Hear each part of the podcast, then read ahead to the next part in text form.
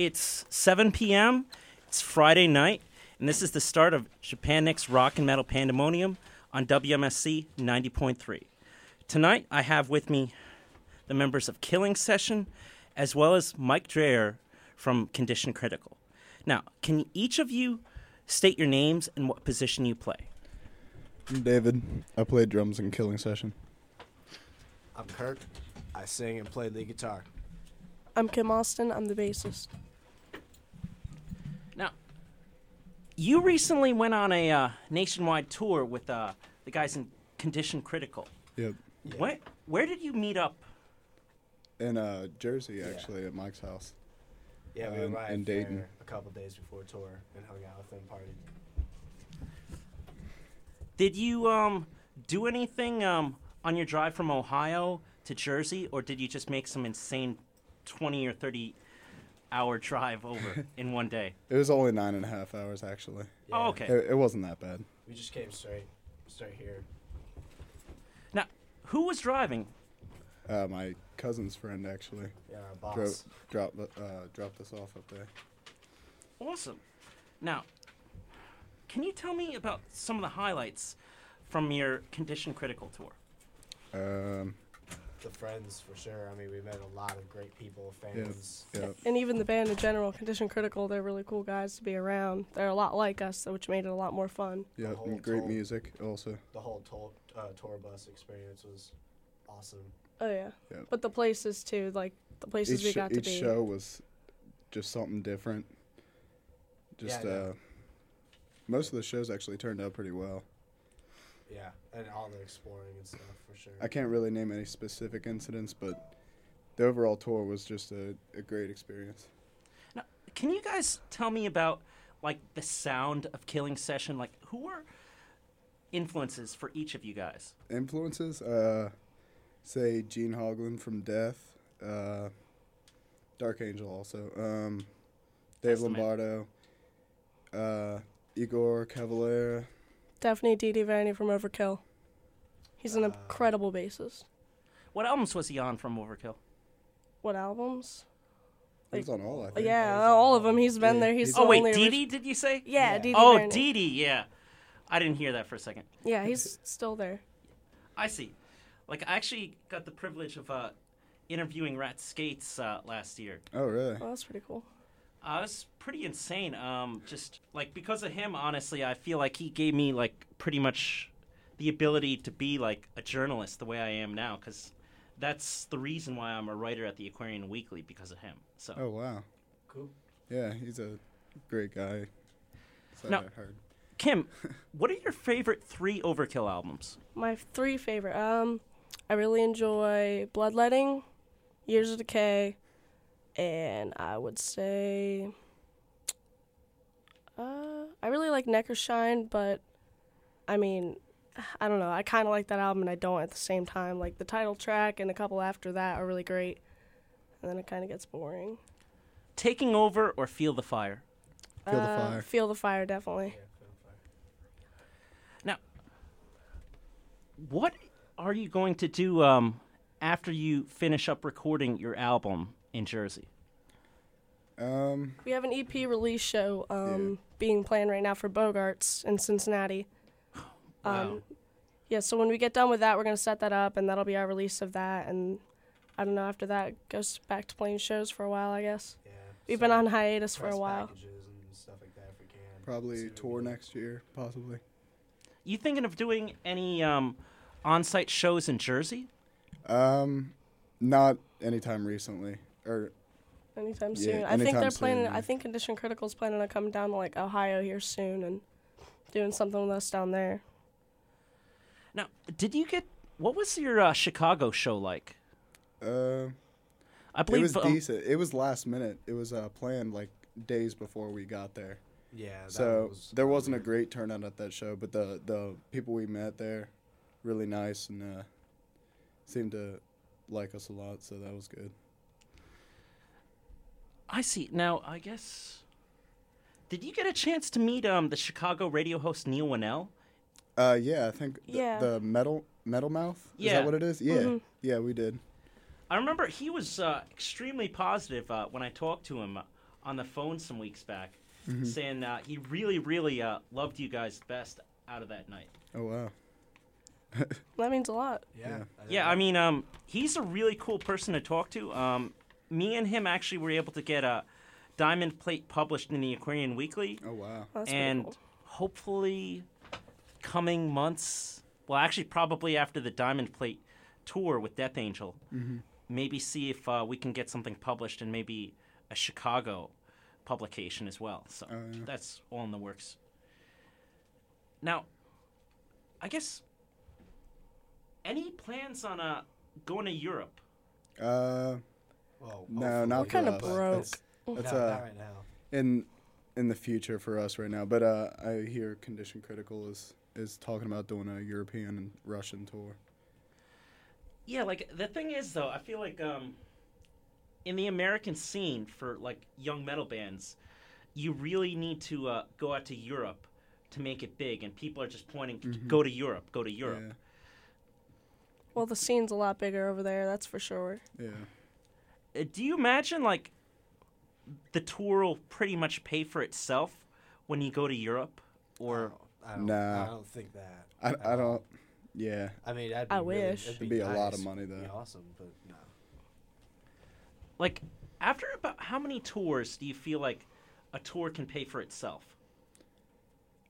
I don't know. It really depends on how much publicity you get and uh, just how popular you are. If you're more popular, you'll be able How to. you're traveling. I mean, if you're going around in just a van and have a bunch of merch to sell, it's a lot better off. Yeah, you'll you'll usually make a lot more money that way. Now, you have any advice for like um when bands go to uh, shows and like they're worried about uh, clubs taking a cut out of their merch sales? Uh, Yeah, I've actually heard about that before, but uh, I don't. We I don't think we've ever experienced never any of that. Yeah, any of that. Honestly, most of the time we forget to bring our merch to the show, so Mm. That's rough. Like, what would you say to people though? Like, when you're in that side, that type of situation where the people are like, "Oh, you know, we're gonna need two dollars out of your CD and five dollars out of whatever you sell from uh, T-shirts," Yeah, that'd be. That actually. Uh, because you know, like certain concerts. Pretty mad. Like, I mean, yeah. certain clubs I go to in New Jersey and New York, it's like you'll notice the T-shirts and CDs are a lot cheaper for some reason. oh yeah. It's not like the bands picked it that way, but you know. Yeah, I'm glad we don't have to mess with any of that. Now, when you're uh, in a recording situation, what is the most difficult part of the recording? Is it the drums or vocals? Drums. I'd say, but I'm the drummer, so The drums are pretty difficult. yeah. Um, They just take the longest. I'm I'm adamant about using tap tempo, so that is annoying as well. Do you like to work with the metronome or no? oh, I'm metronome. For Yeah. totally. yeah. Wait, you're, you're pro or against metronomes? Pro metronome. Bro. Don't you feel like it kind of takes away from some of the creative element? Somewhat, but No, not at all. For me, but I it, don't know. it it does kind of take away from the more natural feel. But like I I like to have things on time and and yeah. I don't I don't really know how to explain it, but uh, I just like everything to stay on time. And I think that's a great way to do that. On that note, why don't we uh, listen to an album for a second? Okay. Let's do that.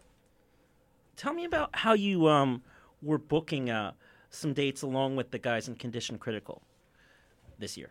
Honestly- Uh, yeah, actually, we, did it. didn't. We Yeah, didn't book Mike did of it. all of that, Mike did really. most of it, honestly.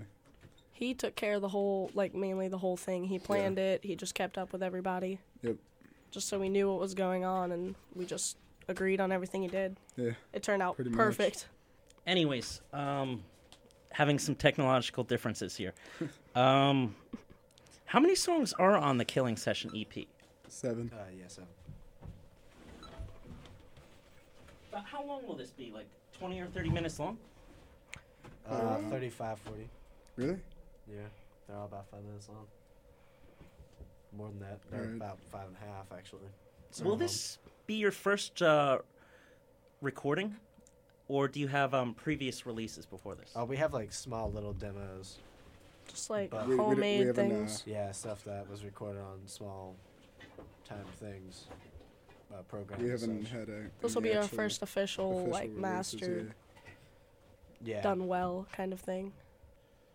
Can you speak about some of these songs on the album? Um, How about Sands of Evil? I don't really know. Sands of Evil is like one of the songs we have. It's all Egyptian and pharaohs and stuff. It's got a really like Egyptian feel to it. It's pretty cool. It's really it's popular for us live. Like uh, we have a chant kind of halfway through that, and we get the crowd to come along with that. It gets energy going and stuff for the show. Uh, tell me more about this song. Like, do you feel like you really were influenced by King Diamond doing that? Because that kind of makes me feel like listening to like the Mad Arab or something like that. Uh, I'm not actually myself a King Diamond fan, so I don't. Not for me. Well, Kim, do you feel like there was any King Diamond in there? Uh, I don't know. I think we have a very like unique sense of style, like for the type of music we play. It doesn't really sound like anybody else, which is a good thing about it. Were you using like wacky time signatures doing that? No, um, we don't actually write a lot of off-time signatures. We just uh, just go with it, I guess. But I mean, Hey, you know, it's all here. even on beat, four-four stuff. And we've got what's his name and Mike from Condition Critical in the house again.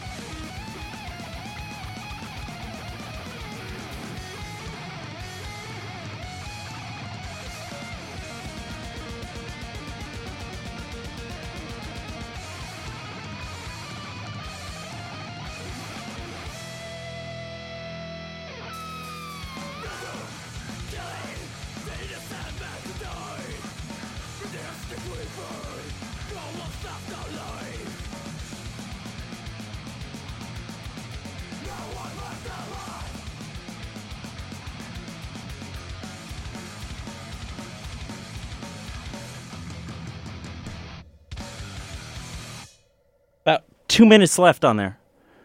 No, I was the other song. Okay. Well then.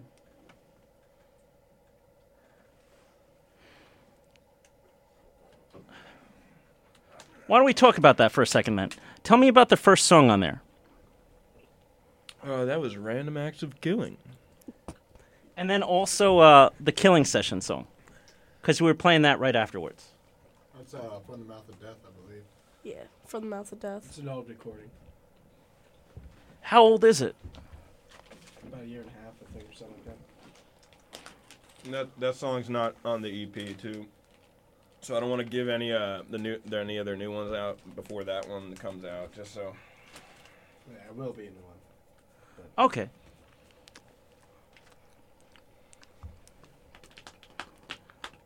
So, tell me about some of like the uh, arrangements in these new songs.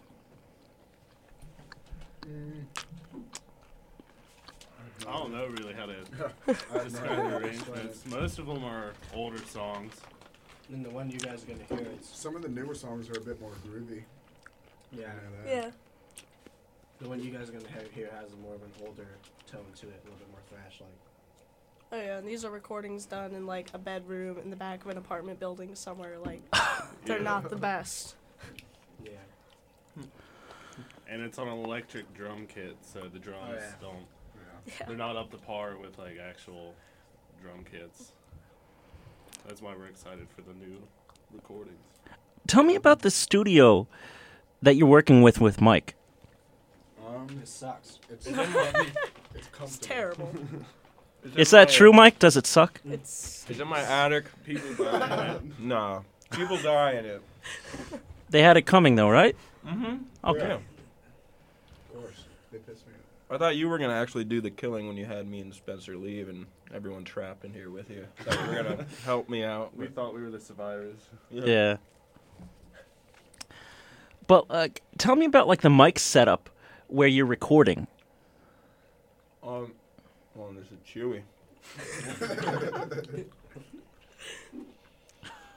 yeah, I kind of I use it in my basement. My my walls are very. It's more compact. My basement. It doesn't really echo as much, and I have a, separate room that I kind of cleared out, and I set the drum set up, and I put I got like a we got a little border to put around it that's just like a soundproof plexiglass around there, and I use just standard eight mics, you know, just like I get the uh, two for toms, two overheads, one snare, one two kick drum, and then yeah, we just finished today, and uh, drum wise finished today, and it's pretty good. Sounds good. Now, thinking back on your trip to Florida, what types of things did you use from that recording to work on the drums? Like Here. what kind of influence I got from that? Yeah, exactly. Oh, uh, just like honestly, like working at Mana is like a whole nother level. Like I shouldn't even be compared with Mana's recording, but um, but yeah, just from like the other studios we've been in, and just like I've just taken a little bit of uh, like learning skills and everything from every studio studio we've been in. I've been going to school as well, so kind of now I'm taking an action with it. So He's pretty good with it. You know. Yeah, I suck at it. No.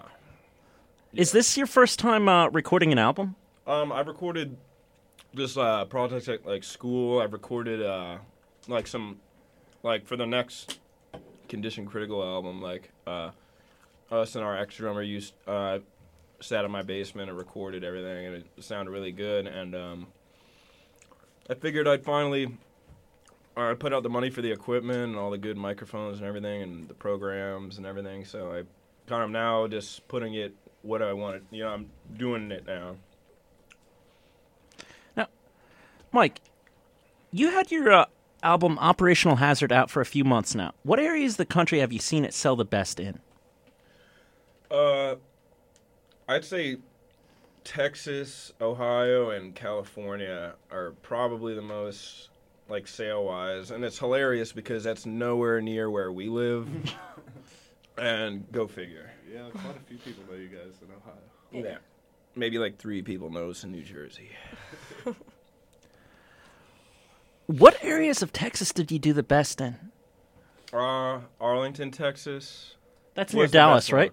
Yeah, that's where that's like like where Incinerator we played with. That was like our last show with Incinerator, and they had like a bunch of their friends come. It was in the CD warehouse in Arlington. It was actually like a really sick record shop, and it was like a very like we were literally playing the show in the middle of the aisles, basically, like by the front door, and it was like really it was sick. Like everyone was like right on top of you and everything. Oh, this jerky's so hot. Yeah, it is, man. I eat so much it my mouth I, I, I licked it and I caught on fire, so I'm, I'm done. Yeah, try some of this. It's uh, a bit more tame. Now, tell me about the jerky situation in Ohio. It's tough. I don't need it. Wait, what? I love the jerky Love beef situation. Oh. It's tough.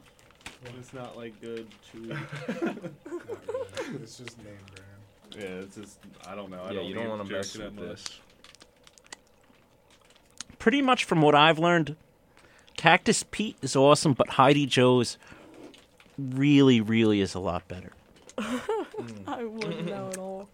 Well, Heidi Joe's is like from New Hampshire, and it's like they were selling it at like the state fair this summer, and it was just kind of like I went over and like tried some, and I'm like, I'm gonna buy two pounds of this, and I did. Yeah. Jeez. it, it was really that awesome though, so it was worth it. Nice. Now, Mike, tell me about your favorite highlights from the nationwide tour with Killing Session. No Um, pressure. there was a lot of hilarious moments and some of it like the whole driving was a blur basically uh Who did but- most of the driving? uh sean our record label rep uh, sean he pretty much was the only one that could drive it because you had to be 25 to yeah, yeah. Yeah, my voice is good now. Uh, you had to be 25 to drive it, and he's like 75, so it worked out.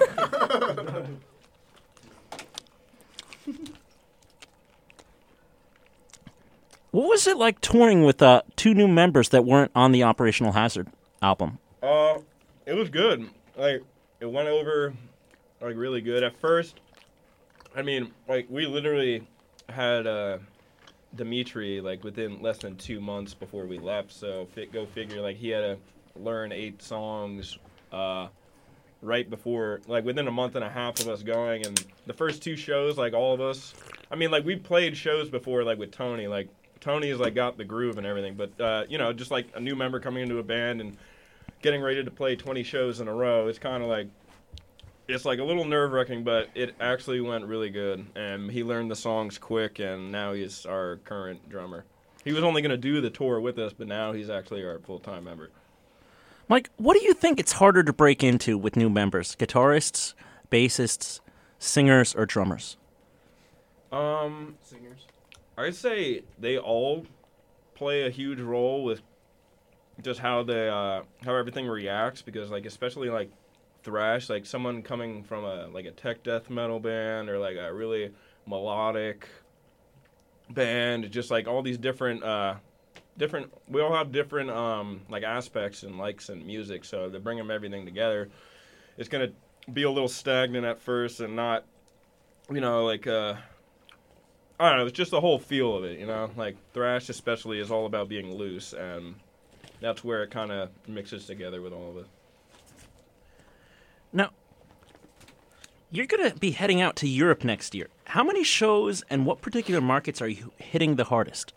Uh, we are. Uh, we're we just got a uh, a ten day tour in um, Russia as well. So we're starting off in Italy, and we're going to be going up to Switzerland and Germany, and then we're trying to hit as much as Europe as possible before the festivals happen because most of the clubs close down from like middle of July to the end of August. So and we got offered the uh, the Headbangers Open Air Pre-Fest show, and that's in like that's like the end of July. So we're trying to find like we found it better to go to uh, Russia right before we do that show.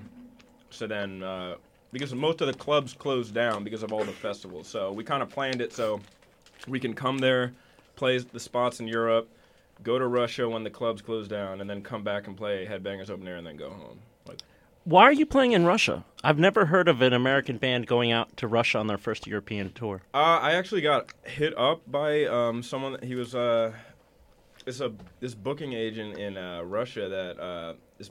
I contacted this band Hell's Thrash Horsemen actually from Russia, and uh, like they've always been like good friends with us, just like always talked about us, and they they recommended me this guy, and I was going into this saying like. All right, this is nowhere near where we're gonna be, but let's see what happens. Maybe tables will turn because I saw the guy. He booked like Necronomicon and a few other Yeah. big bands, and he was like came to me. So I was like, all right, maybe I, I really shouldn't turn this down, like this opportunity. So he he went over everything with me, and he was like completely legitimate with everything, and he we're basically not going to have to uh, pay a dime other than our flights there, and which is fairly cheap from Berlin to Moscow. It's like less than two hundred dollars. So we figured put out that, and then he is taking care of everything else, and that seems pretty good. So What type of per diem are you expecting you guys need to adhere to on your European tour? I'm sorry. Or what type of daily expenses are you guys Oh. going to limit yourselves to each day? Um, besides our like, I mean, this is what we're. If we break even, that will be amazing. I mean, that's that's hard to like. That's a hard goal to hit, being on our first Yeah. tour in Europe. But um, I don't know. Honestly, I'm hoping to get uh, just like use our guarantee to get us from point A to point B, and anything left over we'll divide for ourselves. And really, the whole thing is just the experience. Not really worried about, but we're definitely going to bring enough money just in case if anything happens. So, How many different areas in Russia are you hitting? uh, he, I'm actually waiting on the exact cities, but we're start. We're going to be flying into Moscow, and then he said we're going to be doing somewhat of a circle. I have the cities, and he sent me an email. Like, there's a few cities he already has booked, but. It's gonna be basically a circle in which we go around and come back at Moscow, so then it like works out perfect. I see. Cool. You hitting any other Eastern European countries?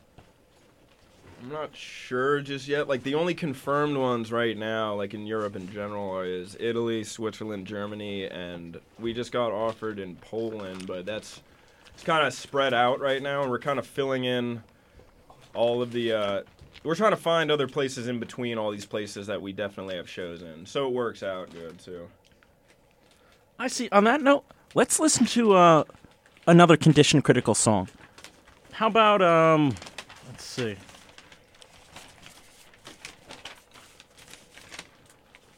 Morning sickness. Cool.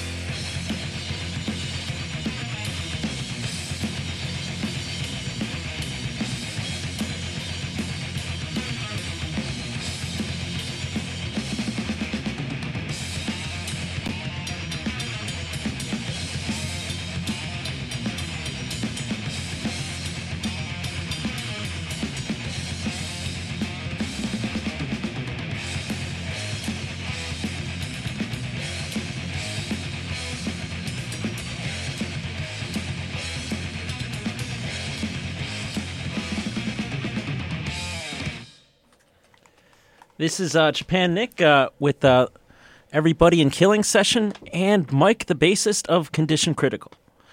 Now,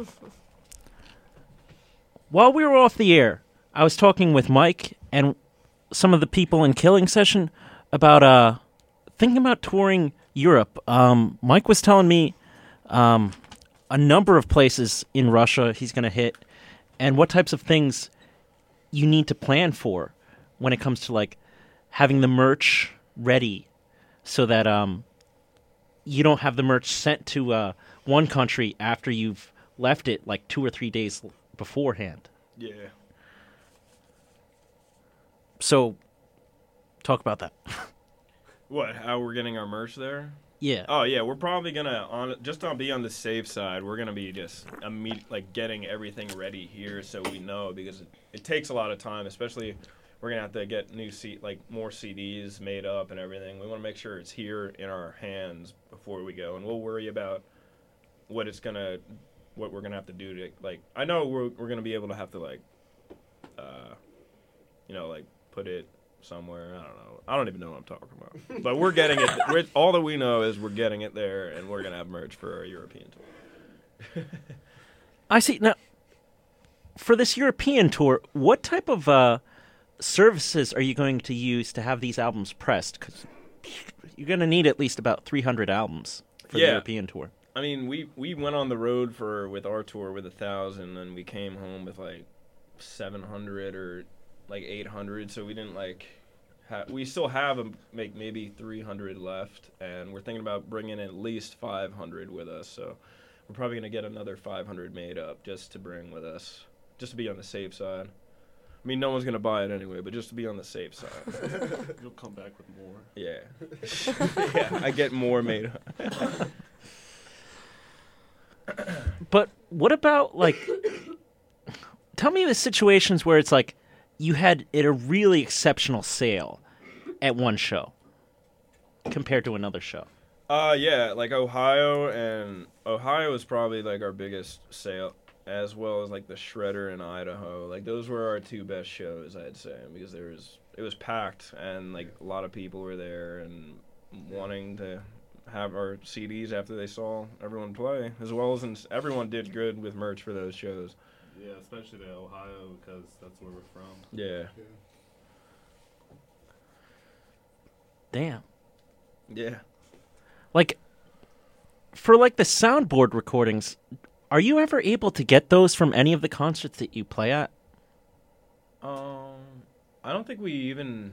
I don't think they recorded it. We didn't get asked really if they wanted to put a CD in or record anything while we're playing live. We should have. That's actually a really good. We should have done that, but nah, no one recorded us unless it was like off a phone or something. We didn't really get any really sick footage or live recordings on the tour, but now we know for next tour though. So Would you imagine you'd want to do a uh, a couple of different uh, recordings of certain concerts, and you could be like live in Europe from Condition Critical 2014 or something like that? Oh yeah, there's definitely gonna. We're definitely bringing some sort of camera. Like on this, oth- the tour, the U.S. tour, we were gonna have my friend, uh, like that does film and stuff, come with us and record everyone's set and everything, and then especially our set, and we were gonna take like a piece from each, like at one of each piece of like each t- show that we did, and like turn it into like a music video for one of our songs. But things didn't work out, and he he didn't make it, so I was like, ah. Well, on that note, what are you going to try and make happen for the European tour then? Um, as in what? Improvements? Trying to Oh, okay. trying to get some actual soundboard quality recordings so you can actually have archival uh, stuff Uh, to put out for sale in the future. I was thinking of making like getting a investing in a like a nice camera, especially one that could pick up sound from live shows as well, and just kind of like work with that because there's definitely got to be pictures, videos, and recordings made on that. Like it's not happens every day that we get an opportunity like this, so we're gonna take it like go at it full force. Now, for people in Killing Session, how interested are you in making a live album in the near future or the next year? I don't know about the I don't near know about future. near future. Maybe uh Maybe a few years down the road. I mean, we're more focused on the EP right now. Yeah. Yeah. And then once we get that out and see what happens, the turnouts will be at live shows, and we'll see what happens with the live recording. Okay. Now, Mike, can you name some of the other bands that you expect to share the stage with in Europe? Um, uh, definitely Ultraviolence from Italy and Hell's Thrash Horsemen. I mean, th- not from Europe, but when we hit Russia, uh, Hell's Thrash Horsemen.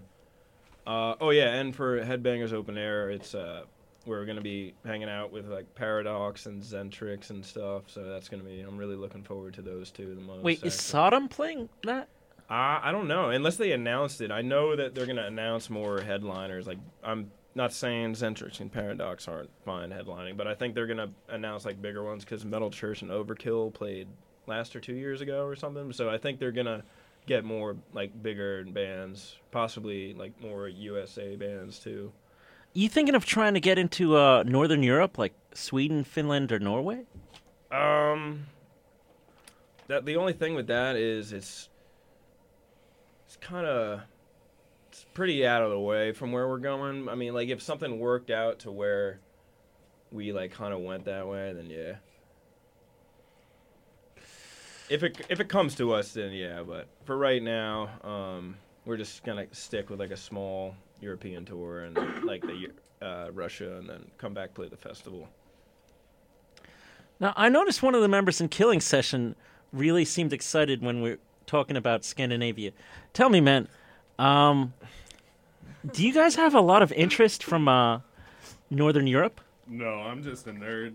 I'm, I'm Norwegian, so Ah, I'm real big into all the Scandinavian stuff. I consider myself a Viking. fun. And he said he didn't want to go to Norway, so I said I didn't like that. wow. It's cussing him out Where, where's your um, family from in uh, Norway? all over. Just it dates back way too far. We have a family tree of it starting in like 402. Like Really? Wow. Before it was even there. so it, they're from everywhere. I mean, there's a, ta- a town named after my family in Norway, a city actually, Orvig, Norway. Where is that? Is that near Oslo or Bergen? It's close to Oslo, I think. Do you have any um, family in Norway that you still communicate with? I haven't talked to. Actually, I don't know if I do or not. I mean, I know there's my family's over there, but I don't know any of them personally. I've never really talked to any of them. You ever um, take any Norwegian uh, language classes? No, I wish. I wish I could take those. I'd probably throw up if you talk. to me. I would speak it every day just to annoy him. Mm-hmm. I would call him. like on their tour over in Europe if I was able to do it. like waste all that money just to call us to talk to. It's like ten bucks a call Yeah. or something. Oh, do Skype. Oh yeah, yeah. I'm stupid when it comes to technology. I I've never fix actually used it. Me neither. We'll figure something out. It's, it's crazy because you could have like a one hour call to Japan and it'll be like $2. Oh, that's awesome. It's good. Like all my international interviews and things of that nature, I do via Skype. Like I recently, like this week, I had a published article. Well, actually, an interview with the bassist of Dir En Grey, and they're playing Monday at Irving Plaza, headlining, and it was crazy because like there was a translator from Germany on the one hand, and then the bassist was in Tokyo talking, and that would have just been like a horrifically expensive call if I Oh, did yeah. that another way. Of course. Now, supposing like you guys got the chance to tour Europe, where would you go? Each of you, like, pick out three or four concerts that would be important for you to see. I have no idea. Like That's an awesome like country. Yeah, I to know. go? Yeah. Play. Like Definitely. yeah, Germany for sure would be awesome. I would love to play in Scandinavia as well. I mean, see what we can do over there. I know it's more into a different kind of metal, but Yeah. Mm-hmm. Still make room. metal. Have you ever heard of anybody wanting to tour Iceland? I'll go No. to Iceland. But I, yeah, sure, I'll go. I'll. Would you imagine most people need a really just insane guarantee to make that mm-hmm. happen? Yeah, that's just like someone wanting to play Antarctica. Oh, oh. Oh, oh. Oh, gee, who is that that you're speaking of? Uh, probably one of the heaviest bands after 1990 that I've ever listened to. Like, oh, They're too heavy for me. too heavy. My Aw, ears poor feel like a hundred pounds after I listen to Metallica's "Load and Reload." Can't forget "Almost Done Loading." That one. Don't forget about the masterpiece of Saint Anger. Oh, oh yeah. That's the world's. I mean, I took out the trash album. this morning, so when I opened the trash can lid, I I actually heard the album. Yo, dude, I got Death Magnetic the day it came out for five bucks with free shipping because somebody really thought it sucked that bad. Hey, I think it was a comeback. They It paid was you to definitely a have it. comeback. And then they just blew it with Lulu, but it was a comeback.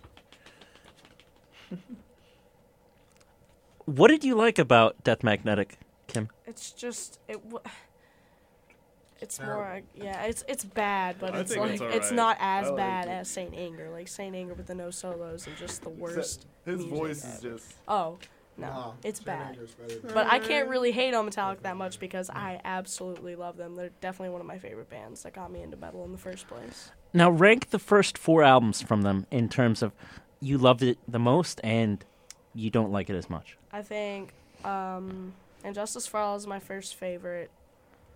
Um, Kill 'Em All, Red Lightning, and then Master of Puppets. Master last? Yeah. Yeah. Wow. It's not.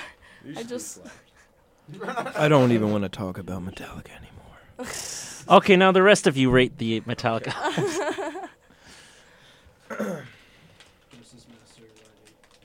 What? You said That was a joke. yeah, yeah. Talk into the mic when you say that, though.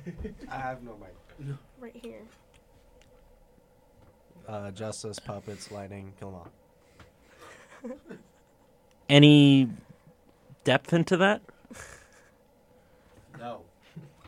No. Okay, you person in the middle. What do you pick? Um, I can't choose. They- I It's like just them all the great. same. No, Wow. I like, uh, I like all of them. I don't know. Now, Mike, since you love Metallica so much, tell me about your four picks and how you rate them.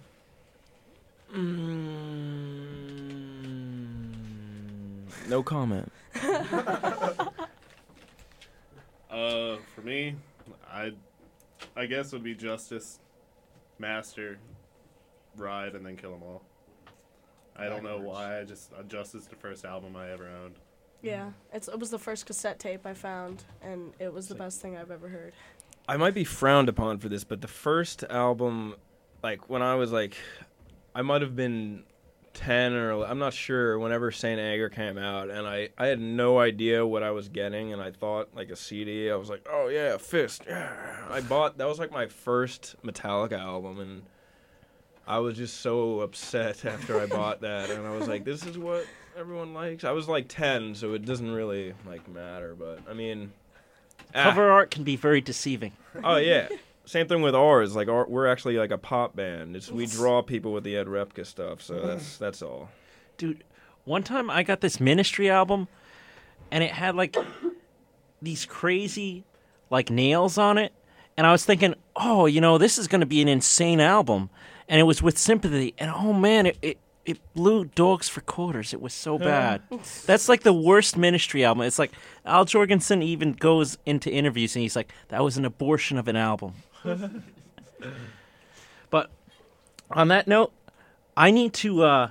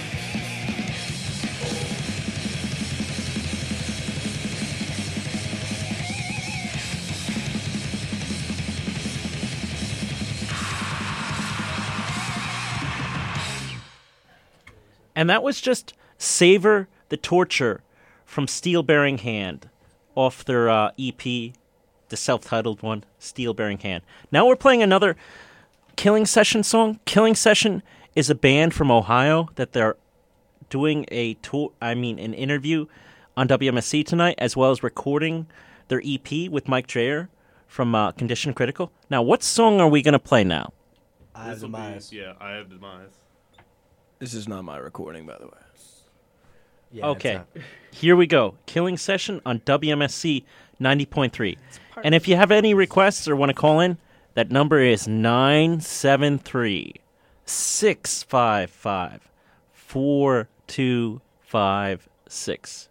One more time 973 655 4256. Such.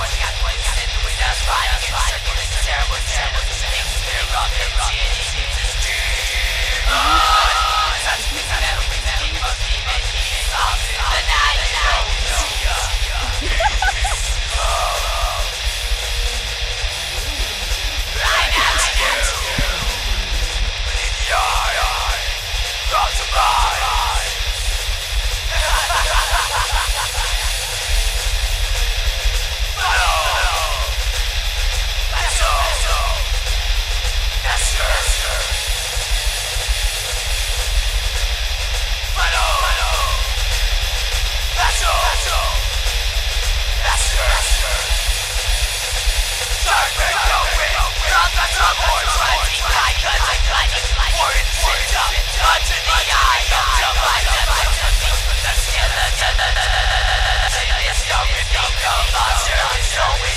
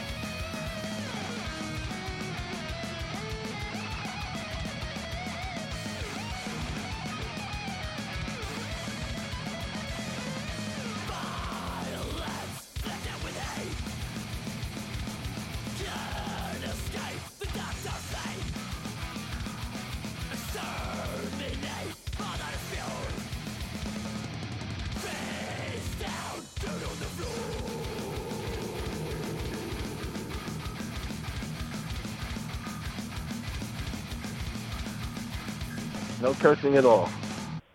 Do I have anything to say to them? I just want to say hello and hope um, all is metal and uh, keeping it metal and keeping it real and um, keeping the scene real. Um, I'm glad, you know, um, bands are still out there and doing it and keeping it uh, old school as well.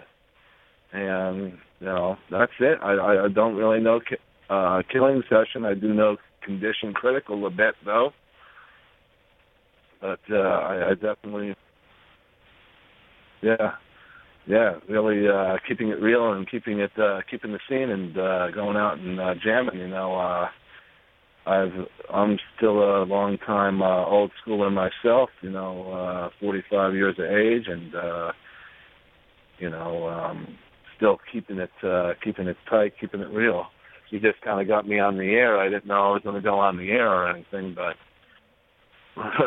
kind of embarrassing. But uh, you know, I'm asking you guys. You know, it's good good that you're uh, keeping it cool, man. I would like to hear some uh, some of your tunes if uh, Nick would uh, play uh, afterwards, of course.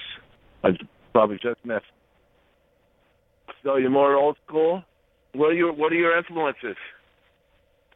Yeah, the big four stuff like thrash like that, and then there's like small like I like some old death metal bands and stuff that would be put thrown into that as well. Any crossover bands like um, old DRI or COC or Suicidal or any of uh, those bands you influence? Oh yeah, we're all suicidal and DRI fans for sure. Yeah, yeah. So that that all goes. Yeah, we've played with Um, DRI before, and we actually like know Kurt Brecht, the singer for them, like on a Yeah, personal Kurt, basis. Kurt's a cool dude. I see him just about at every show. I always run into him. He's always a cool dude, always uh, worthy to talk. All, all the bands are very cool. Um, you guys do any grindcore? You, you into any gr- old uh, grindcore or uh, newer bands like the deathcore bands like uh, Black Dahlia and uh, Skeleton Witch and stuff like that? Not too much. Not really for me. No, you're just you're just more you're just more the old school. That's cool, man. Because I, I I'm really I'm really uh, you know although I'm not going to uh, leave that out by any means, but I definitely am uh, much more into the uh, older school stuff myself. I I very much enjoy that, and it's very much my show. As uh, you know, Nick will sit on uh, uh, sit in with me on uh, Tuesday nights, and uh, you know, definitely cool. And we uh, I uh, try to pull out a lot, lot of uh, old school stuff as much as possible. You know, so very cool, Yeah, I like very good. Any final words, Dave? Um, just uh, just trying to find out um, where they are and uh, their musical style and um, some of their influences and stuff like that. You know, more or less. Yeah, just checking out. Now, where in I would come in, call in, and say hello. much appreciated, Dave. yes. See you Tuesday, man. All right, man. Very good. nice talking to you. Very good. Thank you, man. Thanks for the opportunity. Till the next time, man. Now, why don't we play a song, another song from your album, as requested by Dave? Another song. Uh, just tell me what track number. We don't know what the number, the track numbers are on it, really, because this is an old CD. We don't have any like, we never printed off mass copies of Yeah. those for anything. So we just had like our own little versions. This is our first true thing. No, which one was the? Uh, What's not linked within? no, we can put Lucas in. Mike, uh, think um, what is appropriate to play right now? For them, Yeah. uh, I, I don't know. I don't know. I don't even know that C. That's the CD they uh, have. They recorded at their house. I'm Uh, not- I'm their sure track the, uh, four is two minutes and ten seconds. That's that's the liquid thing. That one can be done. You can do it. You can tell them it's it's, I mean, it's kind of different for us. It's like an intro to a, another song. What song do you? Okay, shall I play it? Do you want to play it or do you want to play number five? Which is number five? Not like then, not a short song. I think it was Sands. Not that same. So don't Alright, do yeah, that. just play number four, I guess. Okay, here's track number four from Killing Session, and It's called Licked With End. exactly here we go. WMSC ninety point three, Killing Session.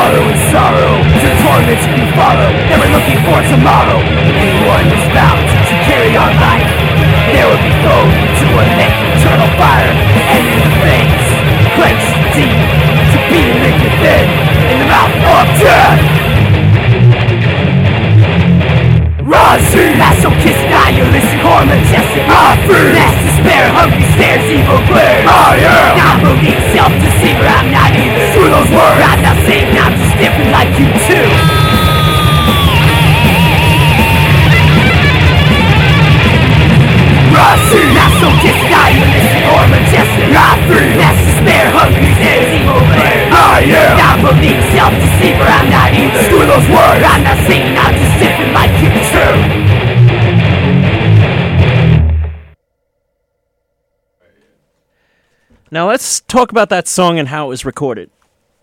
Well, that was, I guess, originally first supposed to be an uh, intro song to another one of the songs that we had going.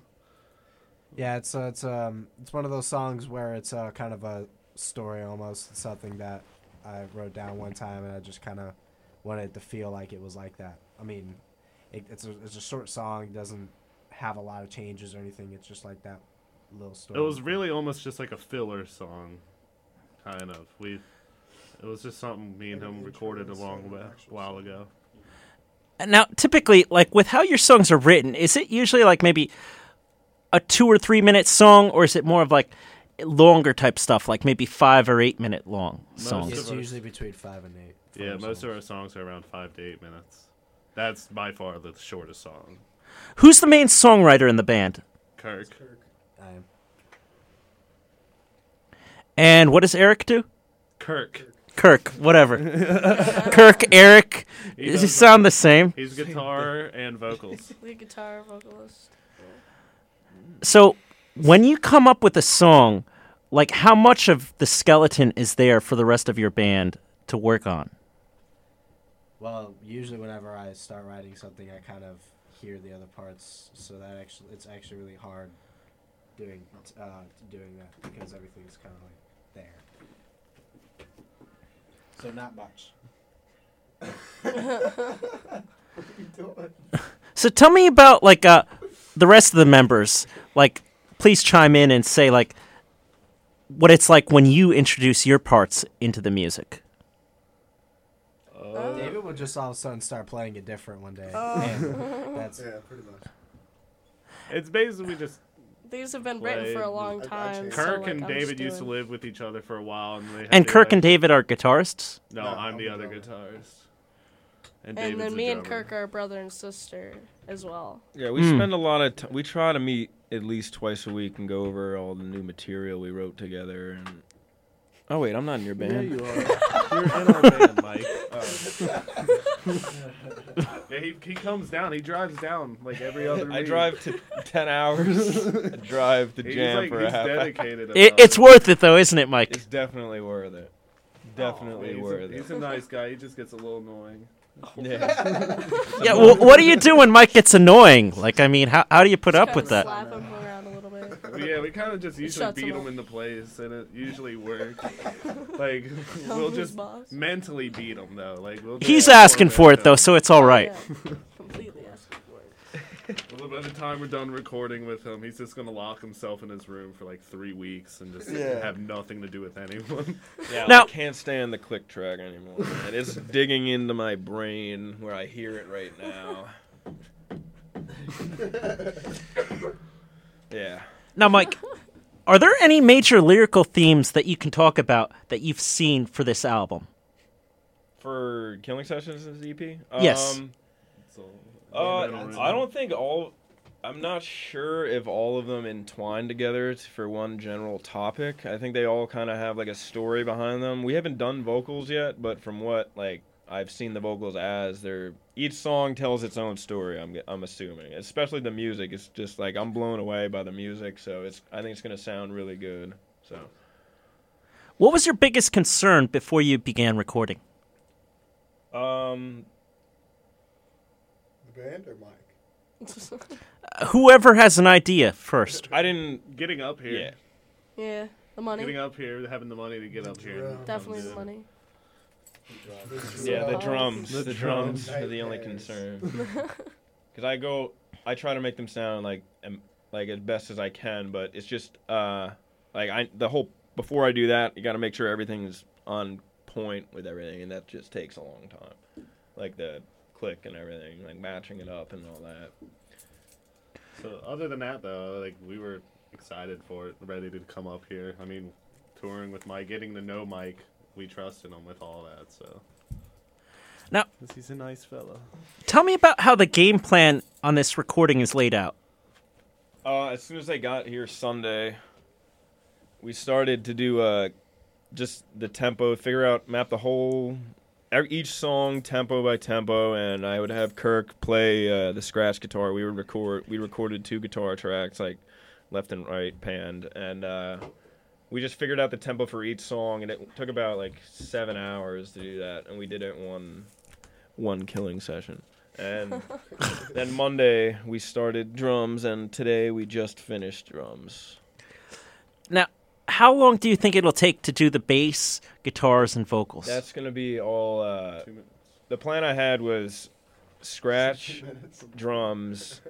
This weekend I'm gonna be editing and mixing the drums together and EQing them, making them sound like like in your face and everything. And then Monday we we're gonna be starting rhythm, and I'm saying rhythm shouldn't take more than two days for because there's gonna be three rhythm guitar tracks. So one of them's gonna o- double up, and one of them's gonna have something else uh, going on, and then. uh it, I would like to start vocals Tuesday afternoon or Monday morning, and then kind of like work them in, and then maybe as much as he can that day, and then do bass, and then solos starting the latest uh, a week from today.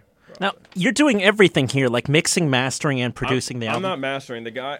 I'm uh, I'm recording and mixing, and I'm sending it out to the guy who did our Bread to Kill demo to, to master it. So it's gonna sound it's gonna sound really good. I'm confident with that. So. What what person did you use uh, from what studio for that? Uh, Bobby Torres in Frightbox Recording. It was like uh, he's like his own engineer. Like that's his like studio he has, and he did uh two, like my other band's EP and album. Strychnia? Yeah, and um, we uh, we that that was the first recording I've ever done with him with Strychnia's album we released, and then we went back.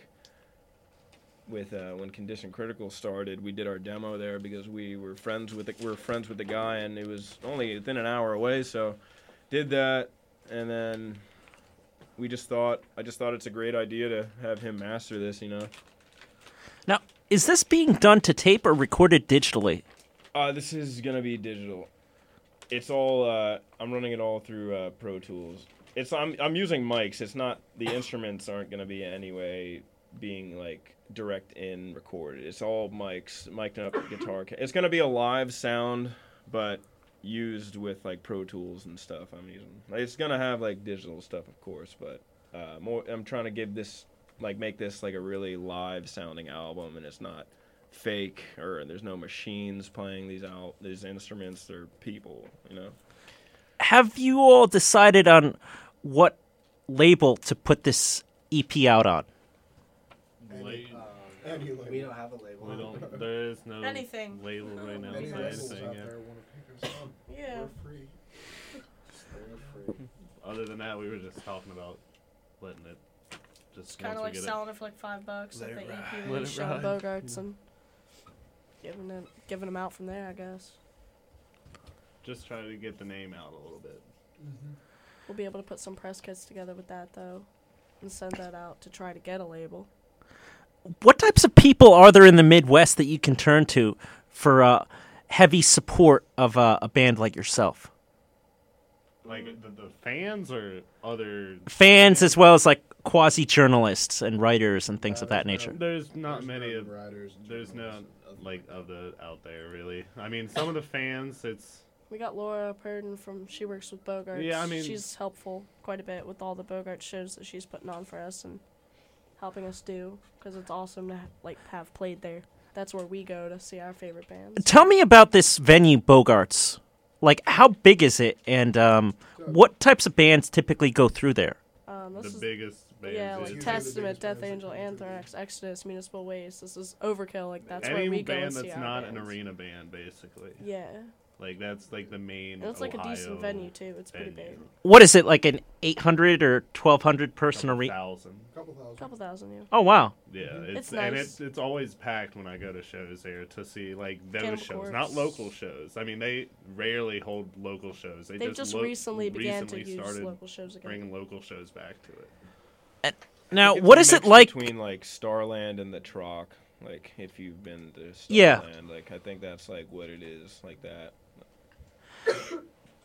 How much opportunity is there for like local bands like yourself to be able to get booked at Bogarts? Well, this Well, is with- it was a newer thing. yeah, um, it's a newer thing. They used to hold local shows at Bogarts, and I guess they cut that. And now Laura works there, and she's starting to put that back on again. So they're like low dose shows. They're called like five dollar tickets for like all death metal bands, all thrash yeah, bands. they've been called like the Lodo Thrash, the Lodo Death. the yeah, so they put on the Lodo- thrash and had us headline for as like our going away show for the tour, I just want to sock which you was right pretty in cool. the jaw. and then now we've told her about the EP that we're releasing, and she would like to set something up with us there to actually put that out there and help us like get it out. Yeah, she likes us so, and she's like that helps us out a Mm-hmm. lot for her to be able to hook us up for getting shows there because that's a big venue. Oh, yeah. Like everyone in the area knows that venue down there. If there's a show, most people want to see it at Bogarts. Now, like in the Ohio area, um, like for a band at your size, how much um, pay to play do you need to deal with? Um, we have only like really run into Bigger that shows once. try to do pay to play with us. but we've but only we- ran we've into never that really- once, just recently with the Misfits, and then we didn't play. No, we've had to pay to play quite a few times. Um, Talk But about it's that. usually bigger shows that require ticket sales.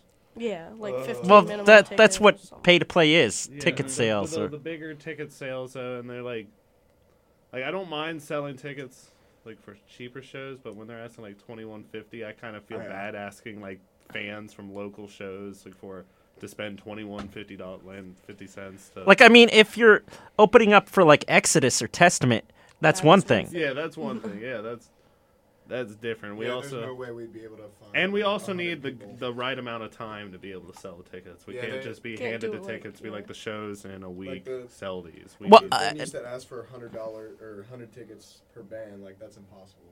Like there's, we wouldn't even be able to find hundred people in Cincinnati that would even be willing to come to a metal show. How close are you to Vindicator? Uh, they're like three, four hours away from where we live, so it's it, they're a while away. Where's Vindicator live? They're like in Akron, I believe. Oh, okay. I didn't know that. Yeah, I guess We've that's never like played a with them. four hours. No, we've we've never Skeleton played Witch with them. is from Ohio also. They're from Athens. And how far are you from Chicago? About Five five hours. Oh my God, that's horrible.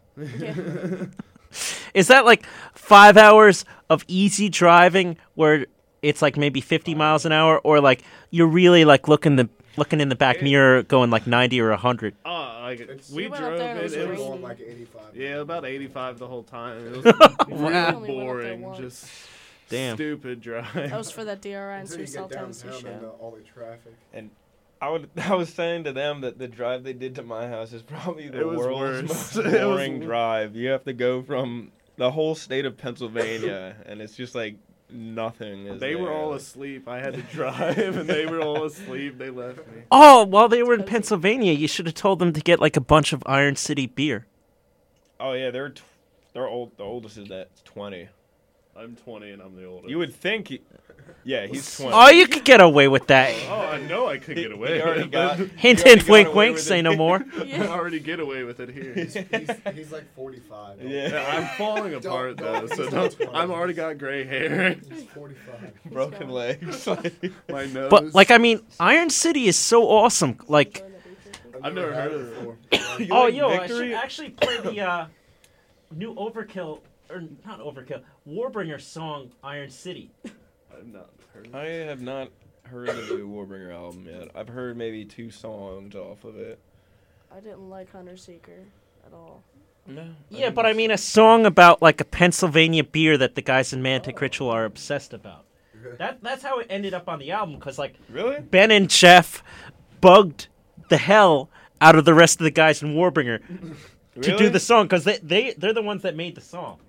Oh, okay. Yeah, I know they were from Mantic Ritual. I didn't know. I I know Jeff isn't in that band anymore, though, right? Yeah, I don't know what happened with that, but I think they have their Warbringer has their old guitarist back. Adam Carroll. The uh, he, he's shorter Yeah. with short hair. Mm-hmm. Yeah. Although both the guys in Mantic appeared on the album. Yeah. Okay, well, here we go. Warbringer's new song Iron City from uh, Empire's Collapse. Stay tuned to WMSC 90.3 and it's 8:38 p.m.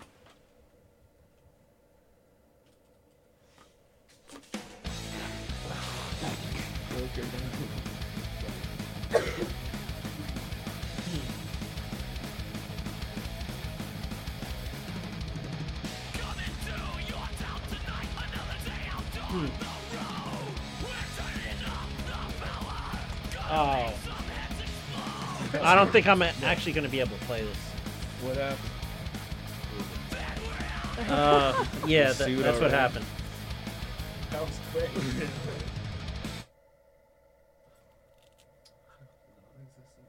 What were your three proudest moments of your joint tour? Most proudest moments? Uh, Ones that didn't suck. just cool moments in general was just being on the road the whole time. That, that whole experience of just like being in a different place, not having to deal with home was great.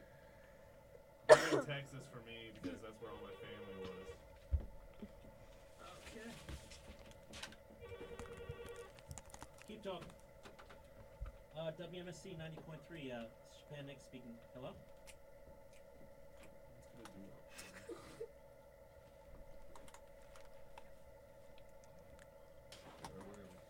Exciting, three exciting uh, tour moments. Yeah, just being out. Just having that bus. The bus. That was really number one, awesome. because that's never happened. No. Never again. Never. Your card, Mike. Just having that. My card. card. The bus was. Let's just say we kind of wrecked that thing. Yeah. What happened? That's, Just uh, Many. I was the only one stupid enough to put my credit card on it.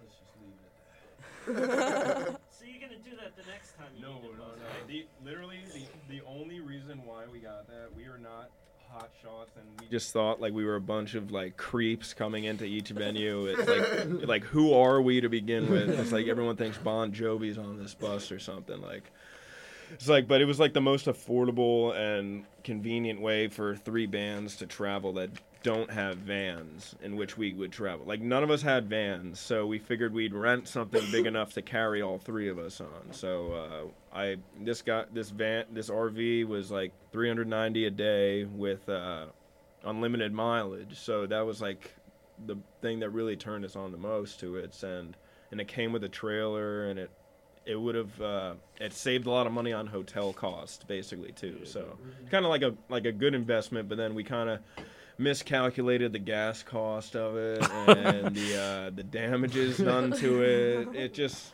it's better to just. I wish I just had a six passenger van and went about it, but now we know. So what are you gonna do next time? Uh, we're in the process of getting a van for So are we. like yeah, we'll definitely have our own van by then. So it was good though. It was fun.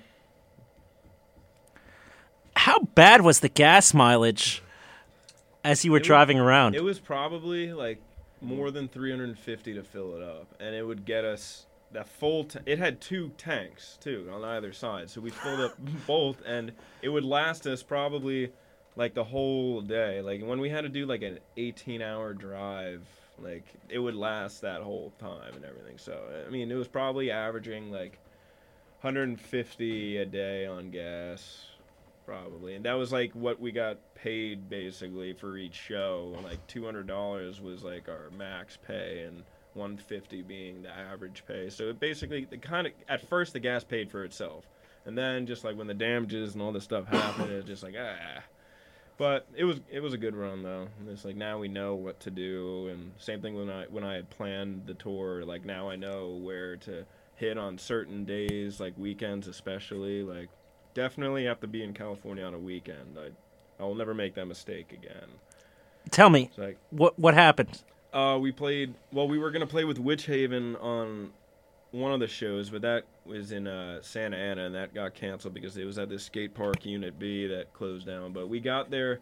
We played New Mexico on a Sunday, and then we drove, and we had to play. We played the Whisky a Go Go that Monday. That was just Condition Critical playing that show, and um, there was a good amount of people there for that one. But then Tuesday, we played at this place, The Joint in Los Angeles, and that there wasn't that many people there. And it was like, yeah, And you had fun. we played show. with Internal Corrosion, this, this older band, Abiax, Abiax Yeah. from Phoenix, Abiotics. and then Abiotics. yeah, yeah, yeah, and then uh, a few of our friends from the band, like Madrost, came. Like, uh, Mike fell off stage. yeah, I fell off the stage. Face Wh- what was- happened? I just like was really Drunk? loaded, yeah.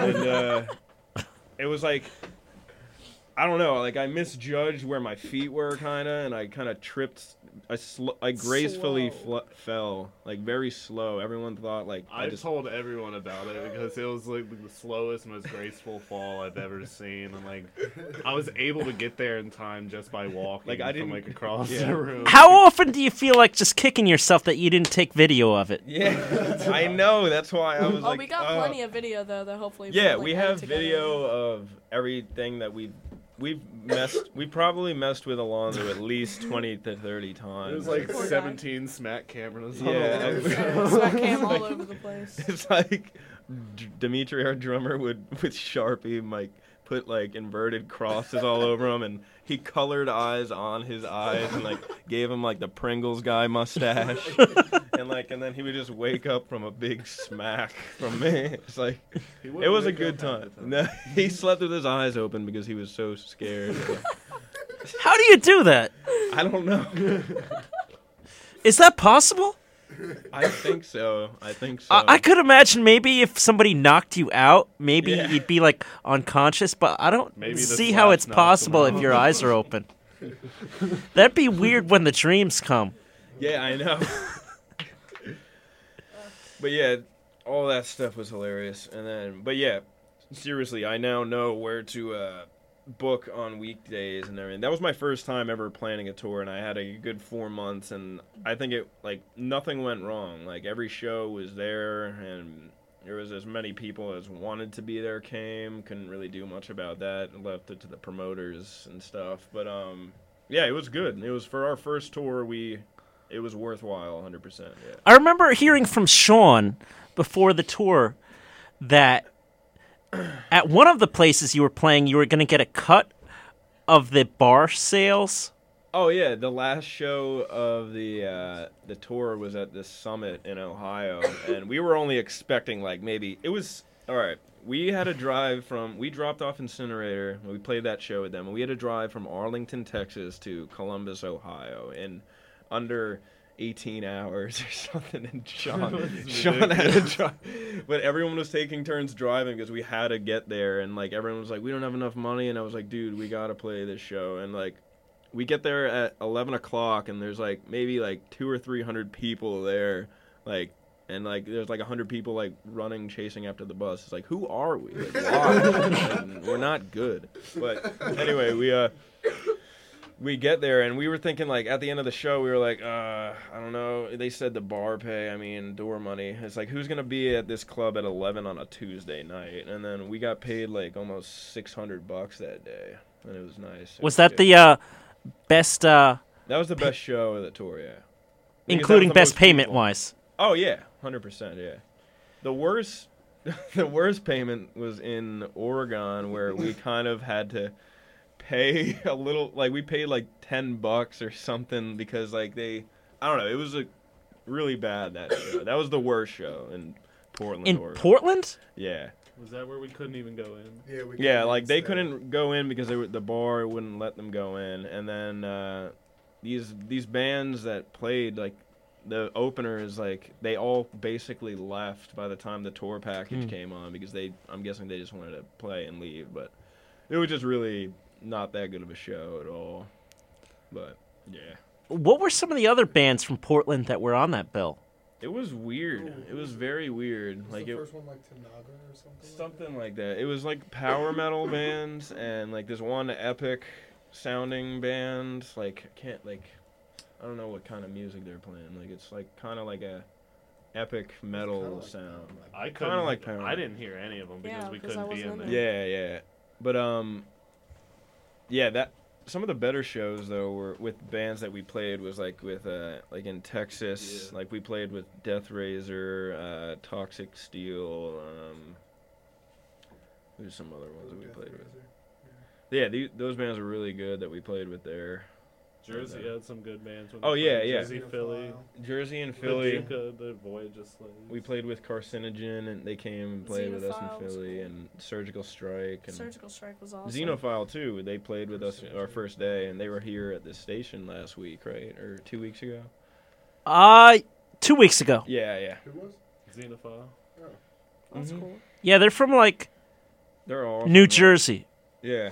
The Surgical Strike kids were really cool because they like had the whole old school thing Yeah, going and they're on, only, like, super 16. old school. Yeah, They're going to be something. They're going to be great. they have like Marty Friedman hair. It's Yeah. shorter, it's getting there, but like they're so old school. It's Like, awesome. That's a band that we would like to bring like or just play shows with so people could see them. Throw Uh, their name out again. Surgical, Strike. Yeah, we all like them. Oh, yeah. yeah, They're really they're good. great. And Carcinogen has always been like one of my favorite bands from this area. What as was it about those bands that really won you over? the Just- heaviness? of yeah, 'em. everything about it, like the way they their songs were, the heaviness, like a Surgical old Strike. they were school the of old Surgical schoolness Strike, yeah. it. And with them being as young as they are, being like 16 years old and being old school like that, And having fun it's up awesome. there. Were, And yeah, Yeah. having fun. They fit it. They're playing it. It's it's awesome. that was a good show. Oh yeah. Philly. Mhm. Now, have you ever been able to play any concerts with Morbid Saint? We have not. He, No. They have. Yeah, we're we're actually gonna be playing our third show with them in January. Uh, the ball, the venue isn't named. It's gonna be in New York or North Jersey. They're they're coming, and we they don't have a name yet. I'm actually gonna be playing two sets because Strychnia and Condition Critical are on that show, so that's gonna be my first time like really dying after a show. Can you speak about some of the other bands that are going to be on that Saint show? That's, literally all we know right now. That we we were asked to play, and they the bar is in. Uh, it's gonna be worked over this weekend where it's gonna be at, but it's definitely happening uh, in January. Is it going to be in Clifton or? I think it's gonna be in New York. I think it's gonna be in New York. I Okay. think that's where maybe like around like where St. Vitus is and stuff. I'm pretty sure. I think. Now, what are some major bands that Killing Session has shared the stage with? DRI. DRI, Suffocation, Suffocation, Jungle Jungle Rot, Rot, Exhumed, uh, Rings of Saturn, and I think there was one other at the Suffocation show we played up in Cleveland, Ohio. But our, our coolest one was definitely DRI. We played with them at Peabody's in uh, Cleveland, Ohio, and it was just a really great turnout show. There were a bunch of people there. They're all thrashers, so they dug what we were doing. Yeah, they had us stuffed in this little like side room, and we thought we weren't gonna get anything out of that And it show turned out to be way better. There was a main stage and this little dirty side room, like you think they would store stuff in, but it had a little bar, and it ended You up played being, in the. yeah, we played in the side room. But it was so But it was they packed ended up, ended up being pit and packed, it and it was Oh, actually yeah. Packed was into the halls out into the main room. Nice. And It was So we liked it. That was a fun show. We actually have videos of that one. Yeah, we got to hang out with like DRI and we got to hang out with afterward, DRI which was afterward. also he really wanted to meet cool. Because then we keep in, I keep in contact with them still. So, Yeah, you know. Kim almost talks to him on a regular basis. Yeah, So, he's my what, dude. When do you expect to be able to perform a decent amount of shows in the New York, New Jersey area? Whenever we We can have get money. time off to do Yeah, stuff it's mainly like the money year, and uh, work Probably situation. next year. Next year, hopefully. What do you imagine? Likely May, June? I mean, anything. possibly, we could probably. Yeah, that's it's, that's possible now. Like if we really start saving up for that. I mean, we don't. I'm once I get back, I'm getting a van. I'm selling my truck and I'm getting a van, so that's gonna be like what we can use to get up there and stuff. And that takes care of that whole fiasco. You should paint it bright blue and have no windows on it. It's not gonna have windows. It's only have a windshield. planned that. To the right fruit candy on the side of it. Now, where have you played at in Chicago? It was Uh, at um, Junior's Sports Bar, and uh, uh, Dude, I don't Don. Quixote. He was he. I've heard of Don. Yeah, him. He literally he was really gonna hook us up with like a nice show, but like we weren't. We didn't think we were gonna play Chicago because of the route we were going. But then we were like, uh, we were gonna play Maryland on Sunday, and after the Philly show, and that actually fell through because um, something happened with the booker doesn't book for that club, and it was like it was falling apart. So literally we played champs Thursday for the first day of tour, and we had off Friday. I tell let Don know Friday that we have an opening for Sunday, and we can make the trip from Philly to Chicago in overnight, and we could play the show. And he got us a show at this bar, and it was just us and Killing Sessions playing, and uh, it was good. And like Neil was there and everything, so it was like we got to see all these people that we talked about us for years, and like we finally met them and turned killing uh, turned them on to Killing Session two by bringing them, and yeah, just it was definitely definitely worth going there. Well, on that note, why don't we start wrapping things up? Um, can everybody here give me some of the uh, social networking uh, sites that you use? Um, Yeah, Facebook. Facebook. Reverb of Facebook. course, Nation, it's we're on just YouTube. yeah. Reverb Nation, YouTube, Facebook are the Li- three Like, main what is like the address on Facebook to get Uh, to you? Facebook.com slash killing session band. Killing session, both capitalized, and the band's not capitalized. Are you on Twitter? Uh, no. that- No, we are not on Twitter. I, I attempted to make one of those, and it was the worst Yeah, it's thing. so hard. I don't understand it. I made So a I condition stopped. critical and I never use it. So other than that, YouTube. Facebook Yeah, you just type in Killing things. Session on YouTube, Facebook, Reverb Nation, any of that, and You have a SoundCloud account yet? um, I I think made one, but I never continued with it. I made one a while ago, actually. I see. Now, uh, Mike, tell me um, when you expect this album to be ready for distribution. Their EP, um, figure it's gonna be sent out to get mastered by the 18th, anywhere between the 18th and 20th. I'm gonna be sending it out to get mastered. Figure that I'll get it by December 4th and in their hands by the 7th of December. I'm hoping, and then however long they they will take to get it. Uh, sometime in. January, I think. We'll So probably January, yeah. Or maybe maybe December. I don't know, but sometime like late December, early January, we'll do the uh, EP release show at Bogarts, and that'll be like our first. Which release we of it. might make up for that. We might have to drive there to play that show. Oh yeah, them. we definitely want Condition Critical there with that. That would be incredible. A lot of people down there that want to see them that haven't got to yet. Now, do you have any songwriting credits on this E EP? No, I mean, no, no, I didn't do anything. Just the only thing that I will throw is just my suggestions, and if they're taken, they're taken. That's it. That's all their stuff. I have no part of that. And when do you see the next Condition Critical album being Uh, released? It's just about almost written. Actually, there's no so- no lyrics or song names or album name any at all or any uh, art we're thinking of. But um, definitely going to be going into the studio probably around this time next year. Okay, cool. Now, why don't we play another Killing Session song? What number would you pick? Track five.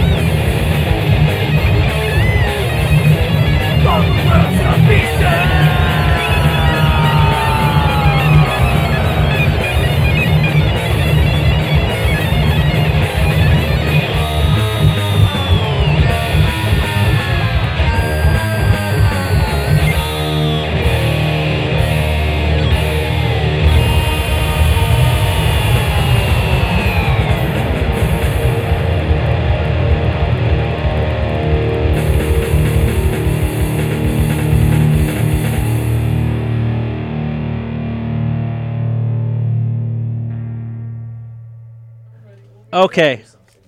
Now, what song was that, people? Uh, that was Blow the World to Pieces, which would be the name of our first album. Yeah, the, those blow the world to pieces. Um, the name of the album that when we come with the first album, that would be the name of it. Really. Yeah. Yeah, like the worst song on the album is what that one is. Yeah. No. Okay. Now, any final messages, people? Uh, Let's go down the line. Each of you say something. Well, just about something in general about being in Jersey. The the pork rolls. The I've never, we pork don't roll, have that in Ohio, man. and this pork roll, Pork egg and cheese sandwich Mike has on makes us want to just curl up in a ball and die every morning. But it's Yeah. great. so good. Pierre's pork roll, egg and cheese in South Brunswick, New Jersey. You just can't beat that. No, you really. Oh, have you been to Five Guys? Yeah, Oh, we yeah, have we have five. that. They got them there. Yeah, we like five. Pork They, roll still wins. they never had a fat sandwich though. I gotta take them to get a fat sandwich. You mean from New Brunswick? Yeah. Wait, do The they grease still have? I the thought the grease grease trucks closed because, like, Yeah, I don't know of- what like Coca Cola or Pepsi were like, "Oh, you guys are selling the other drinks, so we're gonna be like bleep holes to you, and like screw you over." Yeah. I'm not sure what happened with them, but they're still there and they're they're running the the, The Fat. Daryl, that's the one you want to get. Yeah. Fat Darrell. Mm-hmm. It's got like mozzarella sticks, oh, chicken okay, fingers, that's- French Oh, fries, yeah, and you you absolutely have to sauce. drown it, drown it I'm in looking marinara sauce. Heart attack soon. So. Yeah, I'm trying to get You can't them- like get one of those sandwiches and be like, "I'm afraid of getting a heart attack." Yeah. You just need No, to. I'm looking forward to it. That's He's- why I'm eating. They all want Yeah. strokes, so I'm gonna take them to the, get the finest eats around here. oh yeah, that's all we do. The White Rose. We Let's like just eat there it. every Oh, yeah. Oh, also Rose. Tito's Junkyard Dogs in New Brunswick is really awesome too. Like, but when you go, you can't get less than like four chili dogs for yourself. Honestly, stockpile maybe fifteen or twenty of them. Uh, Destination Dogs is a really good place too. They- Where is that? That's on uh, George Street. It's off of George Street in New Brunswick. It's really, really good. They got like alligator ostrich hot dogs. Like it's, I'm not even kidding. Like they have the weirdest ones, but it's really good. But yeah. Anyway, just uh, so watch out for Killing Sessions EP entitled. We It's don't an- have Yeah, no it's- entitles. It's uh, butter. Killing. Blow the world up. It- there's just gonna be like a tub of like shed spread on the front, like, like margarine. Like. All right, but anyway. All right, I just wanted to say thanks to Mike for uh, Yeah, from thank you. Condition Mike. Critical Woo, for Mike. recording us over these for the next couple Hectic weeks. two and then, uh, weeks. thanks Yeah. to uh, Nick for having us tonight. Oh, Yeah, yeah. thank Thank you, you. Nick. Stay greasy, New Jersey. Oh my God! Look at the Santa Claus.